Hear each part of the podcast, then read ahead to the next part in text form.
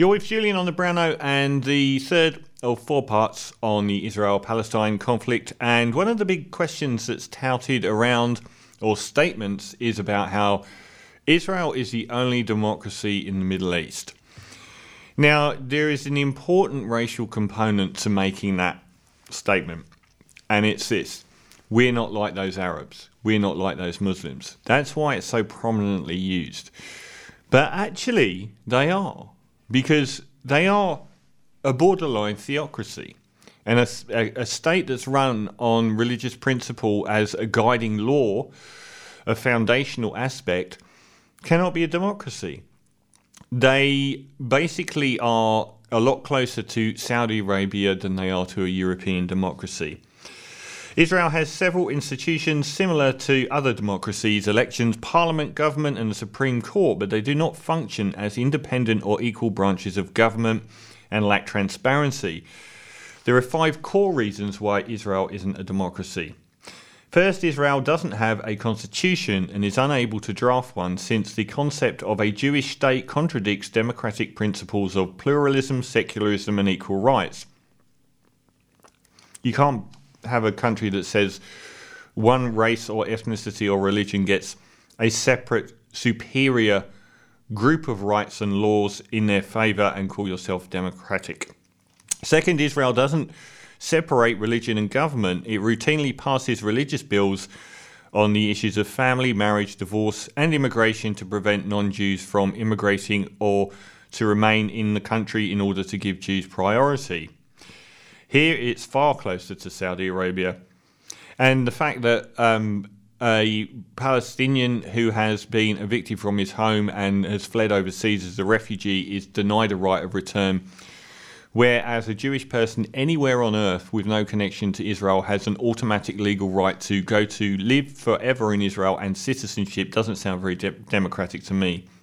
Third, Israel doesn't give most of the Palestinians the right to vote. It controls the West Bank and Gaza but doesn't recognize the Palestinians' population there as citizens. The argument they're not part of Israel doesn't wash any longer in light of over 50 years of occupation and a massive settlement project. And one of the big reasons why these settlements, uh, the West Bank and Gaza Strip, are, uh, are so intrinsically support, uh, important that we don't talk about.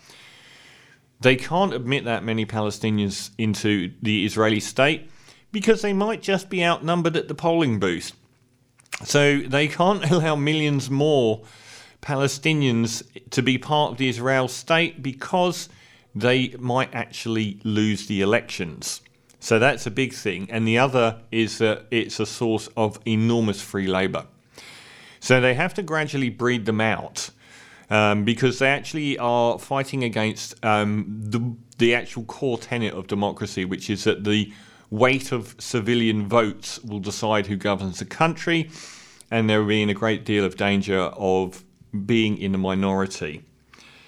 Uh, fourth, Israel doesn't separate between the executive and legislative branch. All of its government ministers, including prime ministers, are also members of the legislative branch. This dual capacity violates separations of power, a prerequisite for a functioning democracy. Fifth, Israel doesn't have an independent Supreme Court. The controlling party, and thus the Prime Minister, has significant influence in appointing Supreme Court judges. Seems certain elements of Israeli functional governance has bled into America a little bit. A truly independent court is created by a constitution, not by legislature. Without one, the Supreme Court doesn't have the guidance to determine the constitutionality of laws since the highest court was created by legislators in the Knesset, which has the power to, to expand and constrict its judicial scope, it's not free to pass judgment on their laws.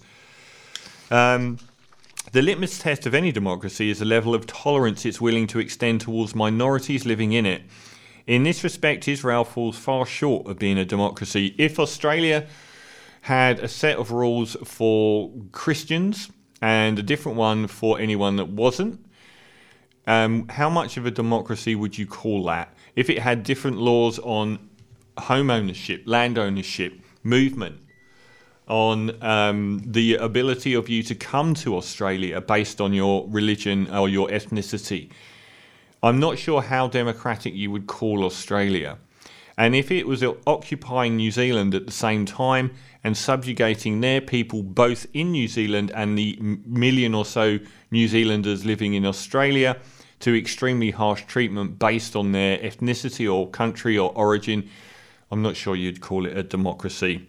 The democracy, uh, the occupation itself isn't democratic, and neither is imprisonment without uh, judicial process, which is continual, a daily occurrence in Israel and by Israel, who continually imprison um, every fifth Palestinian in the West Bank or Gaza Strip has gone under imprisonment without trial, where they're held indeterminately at the whim of the state of Israel. So there are a raft of reasons why Israel, despite paying the obvious lip service of a democ- democratic election, isn't a functioning democracy. It's a theocracy and much more in the vein of Saudi Arabia than it is in the United Kingdom or Australia.